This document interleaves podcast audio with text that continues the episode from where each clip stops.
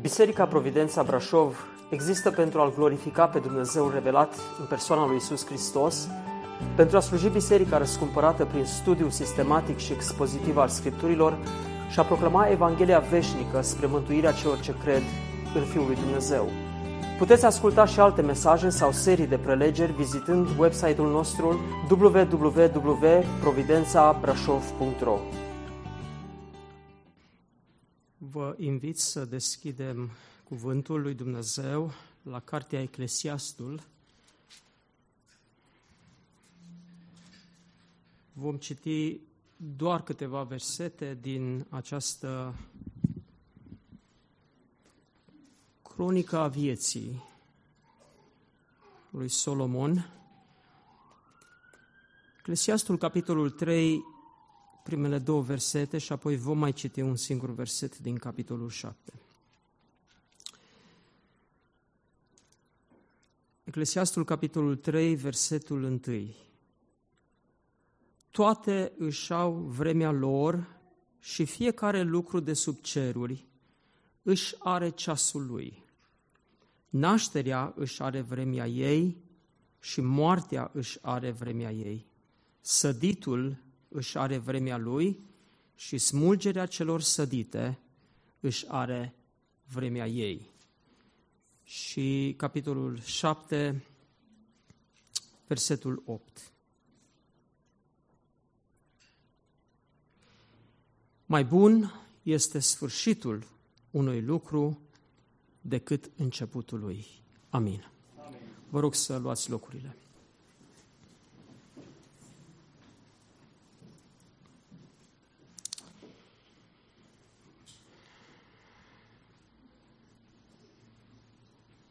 S-au întrebat unii oameni, dorind să înțeleagă cum merge istoria,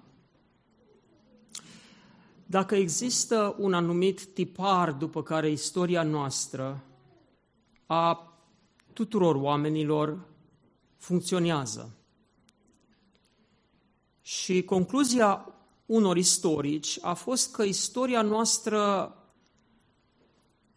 parcurge timpul în cicluri. În sensul că există un punct de început și asemenea unui cerc se duce, ajunge la un punct culminant și apoi coboară și se închide ciclul respectiv. Și aceștia s-au uitat la marile imperii care s-au ridicat pe pământ, a fost un moment de naștere, a fost un moment de înflorire, de expansiune, un moment în care s-a ajuns la apogeu, după care lucrurile au început să apună. În urmă cu două secole, un uh, istoric, uh, Oswald Spengler, prevedea sfârșitul Occidentului, apusul Occidentului. A și scris o carte cu titlul acesta. Și aproape că îți vine să crezi că este adevărat ce spun aceștia atunci când te uiți cum marile imperii au avut acest parcurs al vieții lor. Imperiul egiptean, Imperiul babilonian, Imperiul roman și alte imperii care s-au născut chiar și în vremurile mai apropiate. Imperiul napoleonian sau imperiul intenționat de Hitler. Dar alții au spus nu, istoria nu merge în felul acesta, în cicluri, ci istoria merge liniar. Adică este un parcurs drept și cu un anumit urcuș. Din nou te poți uita și vei, poți găsi rațiuni bune pentru a vedea că așa merge istoria. Dar un om al lui Dumnezeu a spus, istoria se mișcă spre un final și modul în care merge spre acest final este în valuri. Se ridică valuri și iarăși coboară. Și pe măsură ce istoria se apropie de final, valurile acestea cresc tot mai mult, sunt tot mai intense. Este ca și cum te apropii de țărmul veșniciei și pe măsură ce te apropii de țărmul veșniciei, valurile devin tot mai intense. Acolo unde este punctul în care se produce fluxul și refluxul. Și în mersul acesta este și o dorință de a ajunge la țărm, dar este și o dorință de a rămâne în largul acesta. Este frământarea fiecăruia care în timpul vieții lui se întâlnește cu experiențe grele, adesea, valurile vieții lovesc și are sentimentul că următorul val îl va nimici și se va neca în marea aceasta învolburată a vieții. În general, când parcurgem astfel de momente de trecere dintr-un an într-altul, este un moment de bilanț. Și bilanțul acesta se întâmplă în mod natural. Te gândești la unele lucruri care au fost, sunt anumite lucruri pe agenda vieții pe care vrei să le vezi împlinite, câteva obiective pe care ți le stabilești pentru următorul an. Uh, analiștii economici și politici fac calculele și fac bilanțul anului 2020, se trudesc acum cu bugetul pentru anul următor și pentru mine, care am parcurs deja mai bine de jumătate din drumul vieții mele, am văzut că aproape de fiecare dată, la finalul anului, țara asta cu bilanțurile ei a fost cam pe minus. Mereu uh, s-a spus, n-a fost bine, n-avem bani. Uh, situația este pe minus. Dar, pentru copiii lui Dumnezeu, bilanțul pe care orice copil al lui Dumnezeu îl face este întotdeauna pe plus. Și chiar dacă sentimentul este că n-ai avut anumite obiective împlinite și ai fi vrut probabil să vezi că așteptarea poate de ani de zile s-a concretizat anul acesta și vezi că nu a fost așa, sau anul acesta au apărut uh, probleme serioase în viața ta, în familia ta, uh, în uh, sănătatea ta, poate sentimentul tău este că lucrurile nu stau chiar așa. Și când faci calculul și tragi linia, nu ai sentimentul că ești pe plus, ci pe minus. Ei bine, în sensul acesta vreau să îți aduc aminte, dragul meu, că există două promisiuni a lui Dumnezeu care sunt garanția faptului că orice copil al lui Dumnezeu, și subliniez, copil al lui Dumnezeu, sfârșește un an pe plus. Și pentru mine, întotdeauna când ajung în astfel de momente sau când există experiențe traumatice în viața mea, îmi aduc aminte întotdeauna de aceste două mari repere și promisiuni ale lui Dumnezeu. Prima promisiune este făcută chiar de Domnul Isus atunci când îi întreabă pe ucenici cine cred ei că este El. Și ei nu îndrăznesc să-i spună direct, ci încep spunând, ă, unii zic așa, alții zic așa. Și bine spune Domnul Isus, dar voi, care ați fost cu mine, cine ziceți că sunt eu? Și atunci Petru îi spune, tu ești Hristosul. Cea mai mare declarație care poate fi făcută.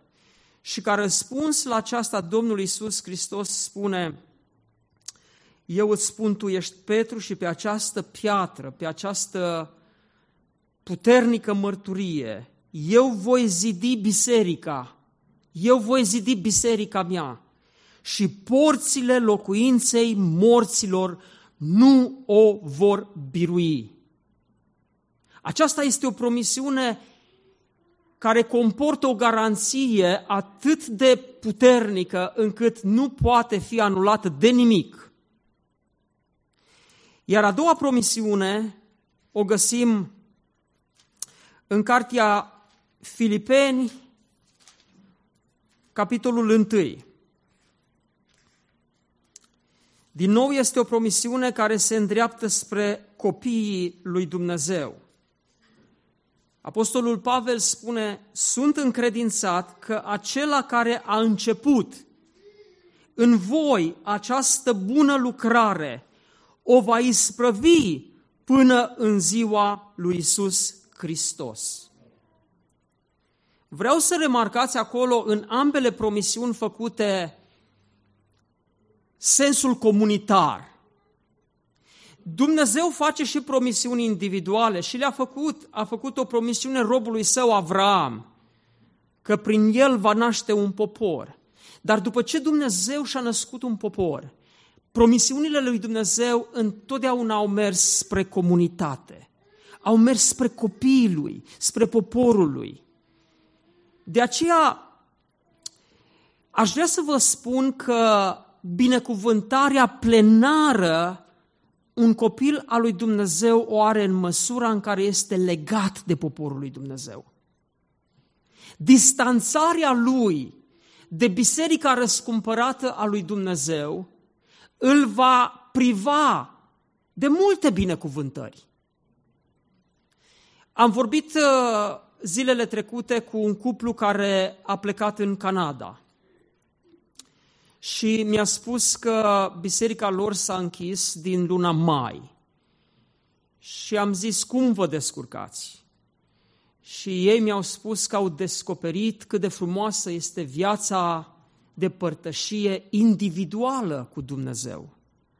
Și a trebuit să-mi iau curaj să-i corectez, pentru că începuseră să vorbească cumva de biserică, că nu în biserică se consumă realitatea părtășiei cu Dumnezeu, ci mântuirea este personală, viața cu Dumnezeu este personală și toată afacerea aceasta a creșterii spirituale are în bună măsură loc în mod personal. Și am spus, este greșit. Pentru că perspectiva pe care Dumnezeu ne-o dă este întotdeauna legată de biserica lui Isus Hristos, mireasa lui. Cine se distanțiază de biserică este ca un cărbune care era în foc, care ardea puternic și care în mod separat de biserică începe să mai arde ce mai arde, dar începe să își piardă puterea până când aproape, aproape să se stingă. Așadar, vă încurajez că atunci când uh, ajungeți în momente ca cele pe care oamenii lui Dumnezeu le-au traversat de-a lungul vremurilor grele, aduceți-vă aminte de aceste două promisiuni pe care Dumnezeu le-a făcut și care nu sunt făcute în mod gratuit de Dumnezeu. Ce Dumnezeu spune este un cuvânt greu și trăiți realitatea aceasta a binecuvântării lui Dumnezeu dată prin cuvântul pe care El ne-l descoperă, ne-l revelează. Vreau să vă mărturisesc că am încercat să pregătesc un mesaj în această săptămână potrivit cu momentul acesta de trecere între ani. Însă, așa cum o parte din dumneavoastră știți, Săptămâna aceasta a plecat la Domnul un mare om al lui Dumnezeu. Am fost uh, marți dimineața surprins de această veste că fratele Vasile Alexandru Taloș în zorii zilei a fost învins de virusul acesta COVID și și-a sfârșit alergarea.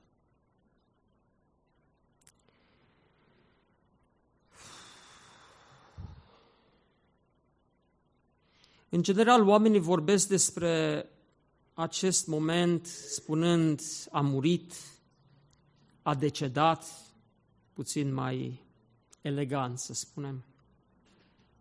A trecut în veșnicie, a plecat dintre noi.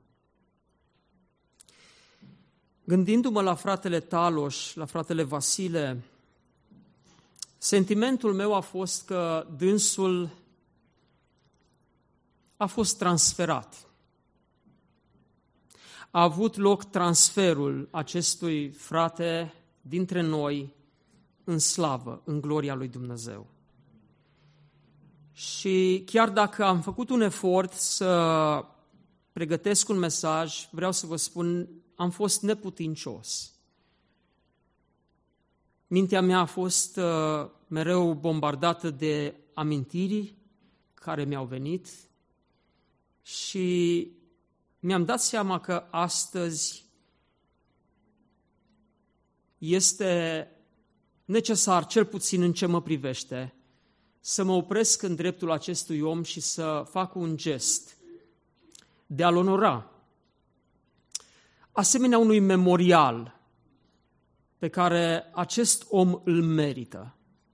Și dacă am să vorbesc despre omul acesta, vreau să vă spun, nu este pentru a-l exalta pe el, pentru că el nu mai are nevoie de laude, nu mai are nevoie ca noi, cei firești, câteodată în firea noastră să fim lăudați ca să ne simțim bine. Pentru că omul acesta își primește acum lauda de la Dumnezeu. Gestul pe care îl fac este marcat de două motive. Unul este personal și celălalt este general. Cel personal este faptul că Dumnezeu a îngăduit ca pentru vreme de aproximativ 2 ani să slujesc împreună cu el în București. Înainte de a intra în această relație de slujire și de mentorare, um, eu l-am urmărit pe fratele Vasile Taloș în anii studenției și pentru mine devenise un reper al vieții și al admirației mele. Vreau să vă spun că ori de câte ori predica fratele Vasile Taloș, toate corzile spirituale ale sufletului meu intrau în vibrație. Și pur și simplu simțeam cum fiecare cuvânt pe care fratele Taloș îl predică se așează în inima și în viața mea, nu doar la nivelul minții să fiu încântat de felul în care vorbește, ci eram întotdeauna motivat când termina de predicat să împlinesc ce Dumnezeu vorbea prin acest om. Am avut o lucrare frumoasă și a fost perioada în care fratele Vasile Taloș, într-un moment în care venise din Statele Unite fratele Paul Washer, m-a prezentat acestui frate și de acolo s-a născut o relație, un parteneriat de lucrare care a ținut până în ziua de astăzi. Ei bine, faptul că noi suntem aici și suntem o biserică și faptul că am fost binecuvântați și cu această clădire și multe, multe altele se datorează într-o bună măsură și fratelui Vasile Alexandru Taloș. O simt ca o datorie a conștiinței și îmi voi cere iertare pentru cei care nu-l cunoașteți sau nu l-ați cunoscut pe fratele Taloș, pentru că am să vorbesc astăzi despre dânsul, dar nădejdea mea este că ceva din ceea ce voi spune cu privire la lucrarea și la viziunea pe care fratele Vasile a avut-o, vă va binecuvânta inima. Uh,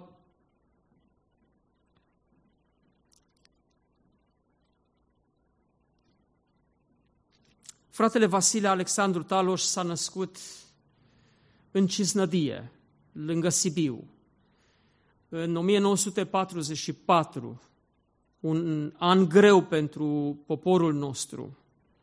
Tatălui, Alexa, a fost pe front, a fost rănit în bătălie pe front, era perioada în care Ardealul a fost uh, separat și mulți români din zona Ardealului s-au refugiat înspre munți, partea Sibiului nu fusese încă asimilată și foarte aproape de Sibiu, Cisnădie, acolo familia Taloș uh, s-a așezat Alexa și Elena, părinții fratelui Vasile. După ce războiul s-a încheiat, s-au mutat de la Cisnădie, fratele Alexa fiind chemat de Dumnezeu să păstoriască în partea de nord și au plecat la Jibou, lângă orașul Zalău. Eu m-am născut în Zalău.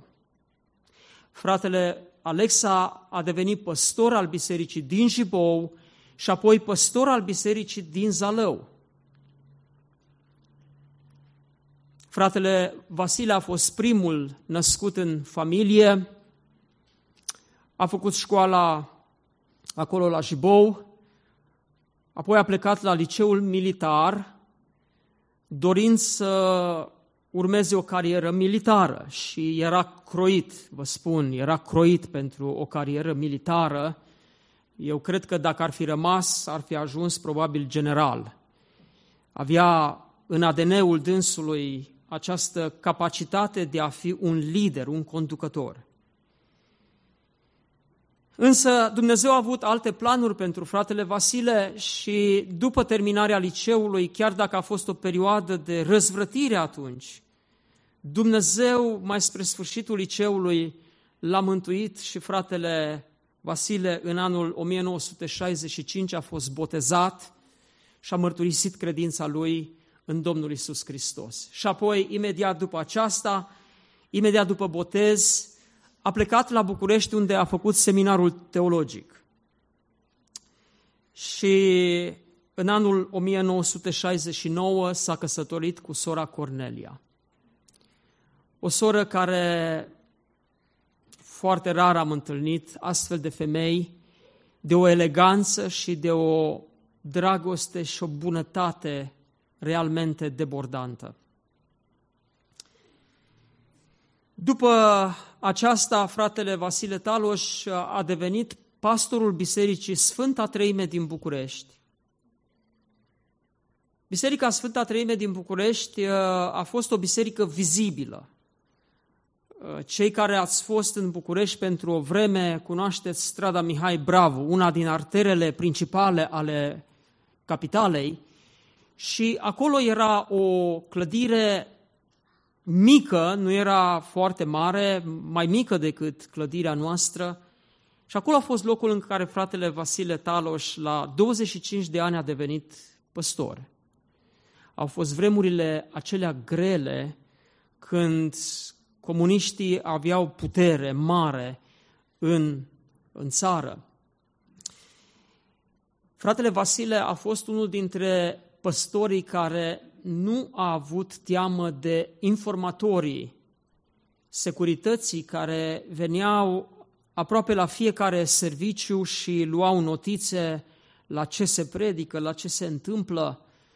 A fost uh, întotdeauna un om care, conștient fiind de riscuri, s-a dus înainte, știind că Dumnezeu îl va ține, îl va păstra.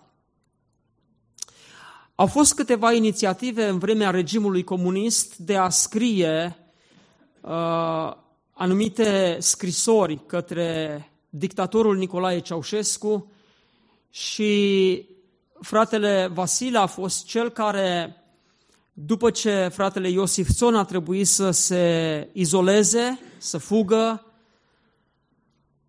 a rămas cumva cel care a continuat efortul acesta de a cere atunci lui Ceaușescu libertate de închinare pentru credincioși. Ca reacție la aceste demersuri făcute, regimul comunist a decis să dărâme clădirea Bisericii Sfânta Treime din strada Mihai Bravu și a fost, a fost dărâmată de buldozere, a fost ștearsă de pe strada Mihai Bravu. Biserica s-a mutat din locul acela în strada Profesor Iuliu Valaori. Eu cunosc foarte bine toate detaliile acestea pentru că am fost acolo la a doua locație a bisericii și aproape vreme de șapte ani am fost parte din slujirea acestei biserici. Casa respectivă a fost doar o casă boierească, veche, din vechiul București, dar frații au avut așa o inspirație ca să păstreze fațada și în spate să înceapă construcția. Și încet, încet au dărâmat toate camerele mici și au construit acolo o sală destul de mare, care a fost uh, o binecuvântare. Biserica Sfânta Treime ajungând probabil uh, vârf de lance în lucrarea uh, misionară din, din orașul București. Fratele Vasile a continuat lupta împreună cu alți păstori pentru integritatea poporului lui Dumnezeu și a închinării și era foarte activ în vremea aceea. A venit Revoluția și lucrurile s-au schimbat. Uh, fratele Vasile a păstorit 30 de ani Biserica Sfânta Treime. Și ai face un calcul și ai zice 30 de ani este într-adevăr un har. Însă, în perioada de sfârșit uh, a mandatului său ca președinte al Uniunii Baptiste a fost uh, exact anul în care eu am uh, terminat facultatea și am plecat în județul Dâmbovița, unde eram deja în procesul plantării unei biserici în orașul Pucioasa.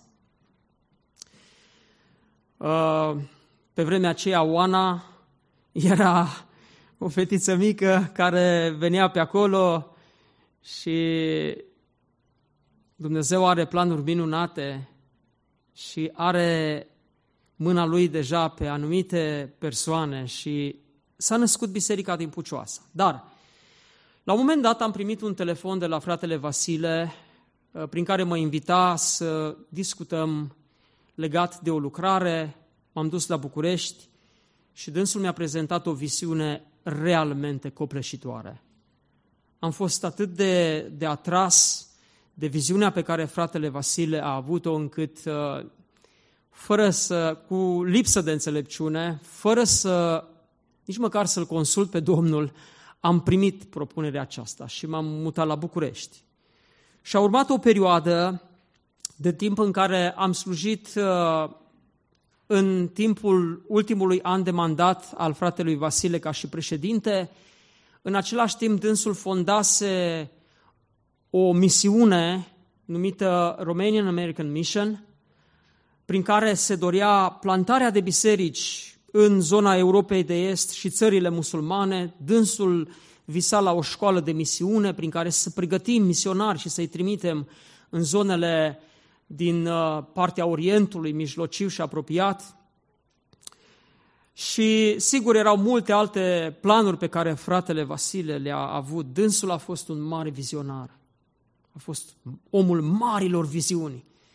Uh, pur și simplu aveai senzația că atunci când în mintea lui se naște o viziune, este nu doar pentru o biserică sau pentru un oraș, este pentru o țară sau pentru o lume întreagă. Uh, a fost perioada în care am avut binecuvântarea de a fi prezent lângă dânsul și la piatra de temelie a Bisericii Buna Vestire din București. A fost un an de zile în care, împreună cu fratele Taloș, s-au pus bazele, fundația acestei lucrări care a fost binecuvântată de-a lungul anilor într-un mod absolut uimitor. Perioada aceea însă a fost uh, pentru mine și perioada multor falimente.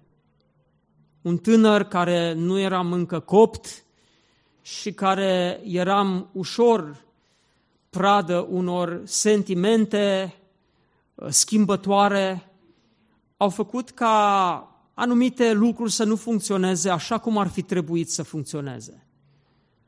Am avut uh, față de dânsul un respect deosebit, uh, dar și anumite frustrări care vin poate din uh, incapacitatea cuiva foarte tânăr de a nu înțelege viziunea de care fratele era animat. Era prea grea și covârșitoare pentru mine. Detaliile nu au importanță. Cert este că ce mi-aduc bine aminte și îi mulțumesc lui Dumnezeu pentru tot ce s-a întâmplat în anul acela, a fost faptul că în prezența și cu ajutorul fratelui Taloș, Dumnezeu m-a zdrobit. Aveam nevoie de zdrobire. Nu puteam să intru în lucrarea lui Dumnezeu fără ca Dumnezeu să mă fi pus în tiascul lui și să mă strângă, să scoată din mine ambiții, mândrie, dorință de afirmare și cred că pot mărturisi fără ca să fie nicio nuanță de mândrie faptul că Dumnezeu m-a vindecat de tot ce este specific unui tânăr care visează ceva, dar nu visează pentru gloria lui Dumnezeu, ci mai degrabă visează pentru gloria lui. Ce binecuvântare este ca cineva să treacă prin așa ceva. Cât de bine poate să slujească după aceea, după ce Dumnezeu îl epurează de tot ce nu este potrivit, ca astfel să-l poată folosi bine în lucrarea lui. Fratele Vasile a avut îndrăzneala să vină, să se uite în ochii mei și să-mi spună adevărul. Nu s-a temut că îl voi întoarce spatele sau îl voi, voi respinge sfaturile lui. A fost, au fost momente ca asemenea unui chirurg care a știut că trebuie să taie pentru sănătatea mea. A făcut-o cu îndrăzneală, dar și cu dragostea unui părinte.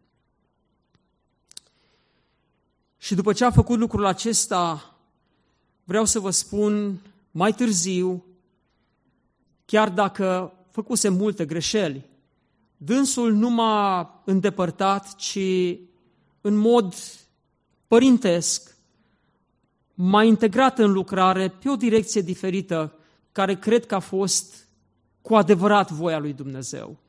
Din punctul acela s-a născut o lucrare frumoasă de plantare de biserici în mai multe țări, în mai multe locuri, inclusiv biserica noastră. Personal am fost parte din patru experiențe de plantare a unor biserici. În ultimii ani chiar m-am gândit dacă nu aceasta este cumva chiar vocația la care Dumnezeu m-a chemat. Aș mai adăuga un lucru, faptul că fratele Taloș a fost un om care, chiar dacă avea motive să se răzbune pe anumiți oameni, nu a fost un om răzbunător, ci a fost întotdeauna blând și deschis ca să rezolve litigiile. Nu era un om perfect, nici dânsul. Nimeni nu este perfect. Dar bucuria mea este, frați și surori, faptul că omul acesta și-a sfârșit bine alergarea. Mi-am adus aminte de cuvintele apostolului Pavel pe care el le adresa prezbiterilor din Efes atunci când s-a întâlnit cu ei, moment consemnat de faptele apostolilor, capitolul 20, în care Pavel spunea, Dar eu nu țin numai decât la viața mea, ca și cum mi-ar fi scumpă, ci vreau numai să-mi sfârșesc cu bucurie calea și slujba pe care am primit-o de la Domnul Isus, ca să vestesc Evanghelia Harului lui Dumnezeu.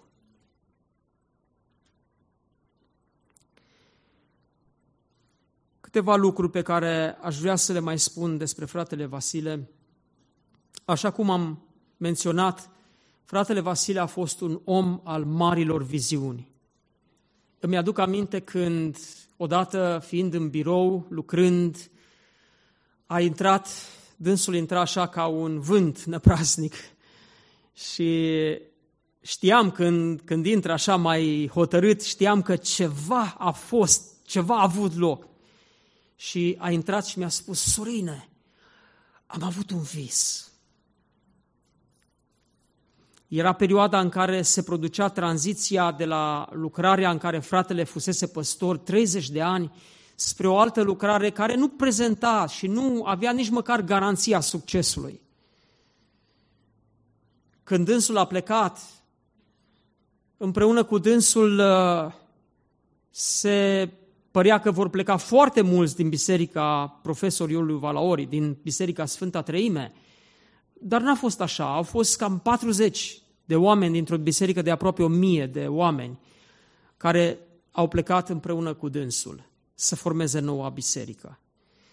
Și lucrurile n-au fost ușoare în primul an, de așezare, de găsire a unei identități. Uh, viziunea nu era încă foarte clar conturată, însă pe măsură ce timpul trecea în mintea fratelui și în inima fratelui Taloș se cristaliza tot mai clar o lucrare care avea să aibă cu adevărat succes. Și mi-a zis, am avut un vis. M-am uitat și am văzut o mare mulțime de oameni. Dumnezeu va naște o biserică în București.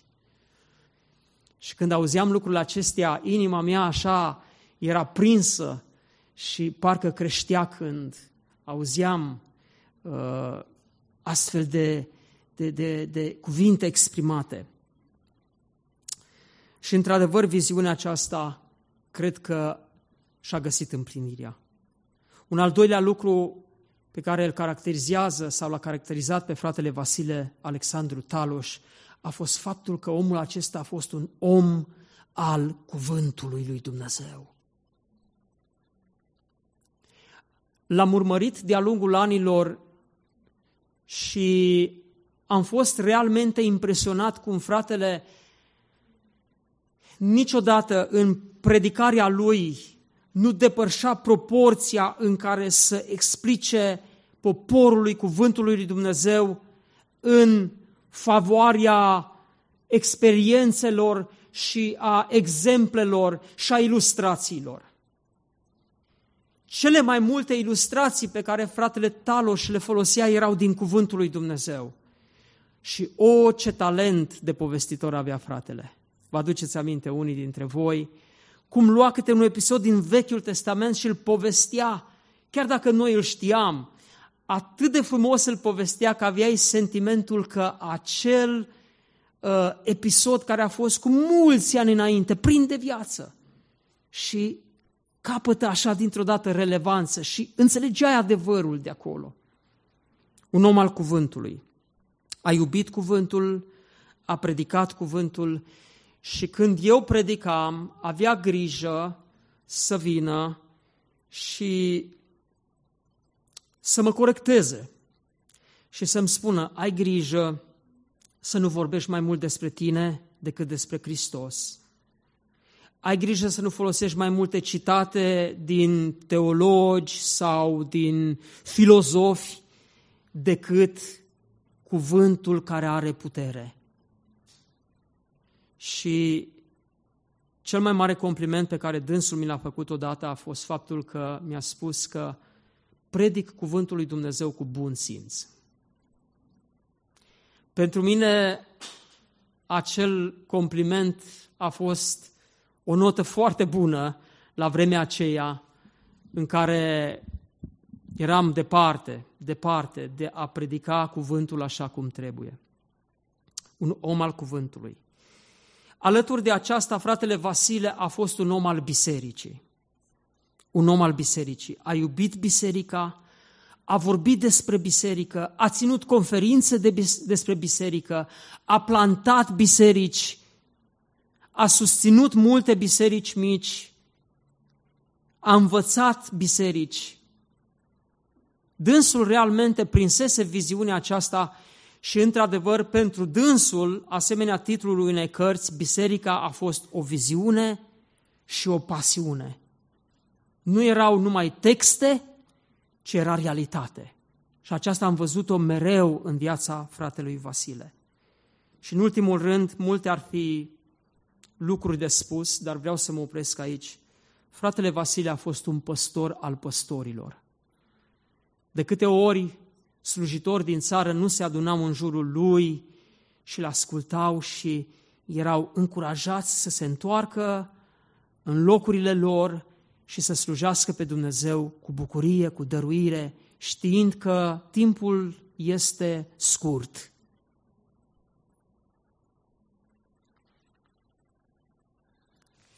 Vreau să vă spun, dragii mei, că aveam un plan pe care îl așteptam de mult timp. Dar faptul că în anii aceștia am fost în procesul construcției și nu aveam un loc al nostru, așteptam, așteptam să încheiem construcția, să ne putem muta aici și să-l invit pe fratele Vasile să ne facă o vizită, să ne învețe asemenea unui părinte.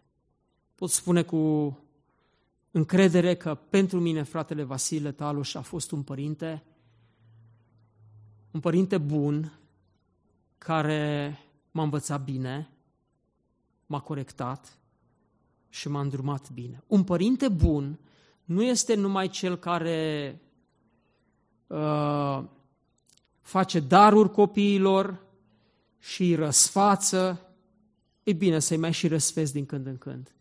Dar un părinte bun, dragul meu David, Lucas, Filip, este și un părinte care corectează când trebuie.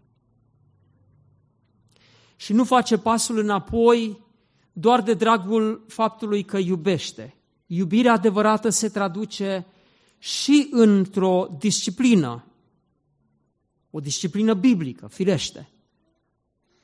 Și fratele Vasile a fost omul care ca un părinte, a știut și să mă încurajeze, și să mă laude, și să mă disciplineze. Scriptura spune, cine nu are un înțelept să-l caute în cartea proverbelor, să stai în preajma unui înțelept. Gândește-te, ai pe cineva pe care îl consideri un om al lui Dumnezeu, cu înțelepciune, pe care îl respecti, și de care te poți apropia ca să primești învățătură, să primești sfat și să primești mustrare. Dacă nu ai, caută. Dacă ai ambiția să nu ai, gândește-te că s-ar putea să fie o mândrie care să te coste. Îi mulțumesc lui Dumnezeu pentru că de-a lungul anilor lângă mine a așezat oameni pe care i-am iubit, i-am respectat și chiar astăzi sunt binecuvântat să am în prejurul meu astfel de oameni. Aș vrea să închei acest memorial, întrucât, datorită condițiilor care au fost, nu am putut să particip la înmormântarea fratelui Vasile, spațiul lui de acolo a fost foarte limitat, doar o mică parte din biserică a putut să participe acolo și mulți au fost rugați să rămână totuși la serviciile online, pentru că n-ar fi avut spații unde să găzduiască atâția oameni care au vrut să se ducă să-l onoreze pe fratele Vasile Alexandru Taloș. Vreau însă să mai citesc un singur verset ca învățătură pentru noi, care vedem că deja, cei puțin unii de o anumită vârstă, deja începem să auzim cum frați deosebiți pe care, de la care noi am învățat, generația care a mers înaintea noastră, încet, încet se duce în glorie. Și venim noi acum pe un val, dar va veni timpul în care nu știm ce se va întâmpla, și în condițiile de astăzi, dragii mei, vreau să vă mărturisesc, nu există nicio garanție că la sfârșitul anului 2021 vom fi în formula aceasta. Știți că unii zic să nu vorbești, că ai anticipa în dreptul tău evenimentul respectiv. Asta este gândire omenească, gândire lumească. Pentru că Dumnezeu zice că are deja marcată zi, ziua, este scrisă. Da? În Psalmul 39 spune că zilele noastre sunt numărate. În cartea lui Dumnezeu sunt scrise toate zilele vieții noastre. Și sunt scrise și cu ce se întâmplă în ele. Pentru ca Dumnezeu astfel să-și împlinească lucrarea în noi. Dar iată, dragii mei, pentru că prin plecarea fratelui Vasile rămâne cu adevărat un gol, așa cum un coleg de lucrare spunea, gol care trebuie umplut. Iată cum acest gol poate să fie umplut. Evrei, capitolul 13, versetul 7 spune Aduceți-vă aminte de mai mari voștri, care v-au vestit cuvântul lui Dumnezeu, uitați-vă cu băgare de seamă la sfârșitul, la sfârșitul felului lor de viețuire și urmați-le credința. Cum putem umple goluri care rămân atunci când oamenii ai lui Dumnezeu se duc în slavă? Iată cum. În primul rând să ne aducem aminte. Sunt amintiri care pentru mine vor fi întotdeauna mângâieri și încurajări. Îmi voi aduce întotdeauna aminte cu bucurie de cum am călătorit împreună cu fratele Vasile, cum am râs, cum am plâns, cum m-a luat de urechi, așa părintește vorbind, cum m-a învățat să gândesc, cum m-a învățat să iubesc. Vor fi amintiri care întotdeauna vor umple inima mea de recunoștință și bucurie. Apoi spune cuvântul, aduceți-vă aminte de cei care v-au vestit cuvântul lui Dumnezeu. Aduceți-vă aminte de cuvântul vestit de ei. Și să știți că sunt lucruri pe care eu le-am predicat și pe care le-am învățat de la fratele Vasile.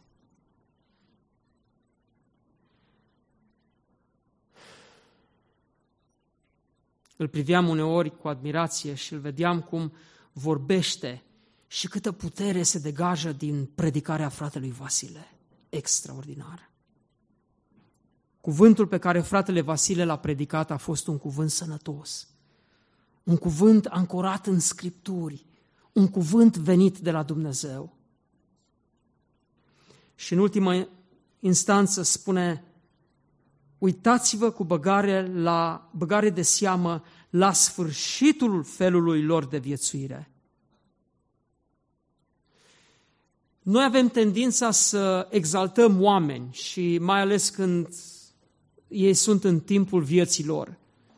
Săptămâna aceasta un coleg de lucrare mi-a spus despre un mare om al lui Dumnezeu, apologet, și m-a întrebat cum înțelegi acuzațiile care sunt făcute? El nu mai este printre noi.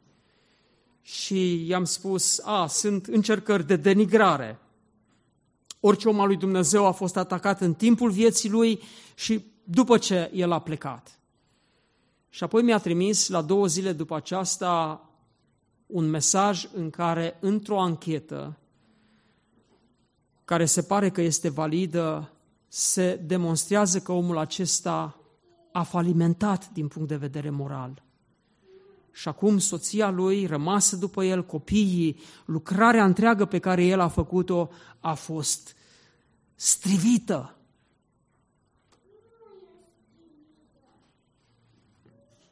Dar ce bine este ca să ne uităm la sfârșitul alergării unor oameni care au alergat bine în cursa aceasta și au ajuns la capăt învingători. Și acum primesc cununa gloriei lui Dumnezeu. Și ultimul lucru, urmați-le credința. Urmați-le credința. Fratele Vasile a avut o mare credință care m-a inspirat și care mă inspiră mai mult acum când însul este în glorie. Vreau să vă spun, dragii mei, că dacă aveți uh, această aplecare de a asculta mesaje de pe internet, nu este rău. Dar trebuie să fiți atenți și selectivi, să ascultați recomandări bune.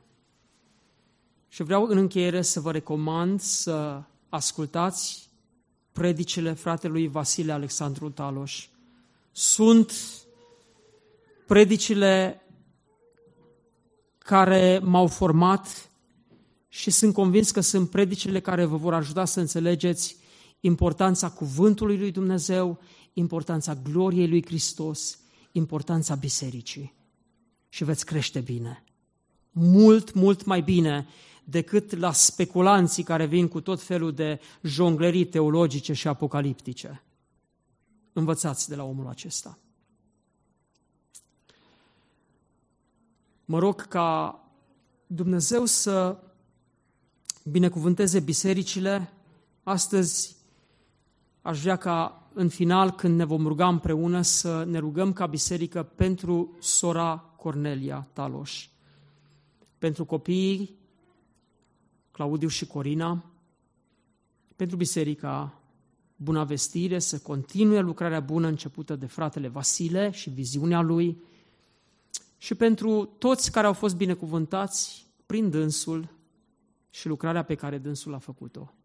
Numele Domnului Isus Hristos, cel care l-a mântuit pe fratele Vasile și l-a chemat la lucrare și prin care a binecuvântat țara aceasta și nu numai să fie onorat și înălțat în veci de veci. Amin.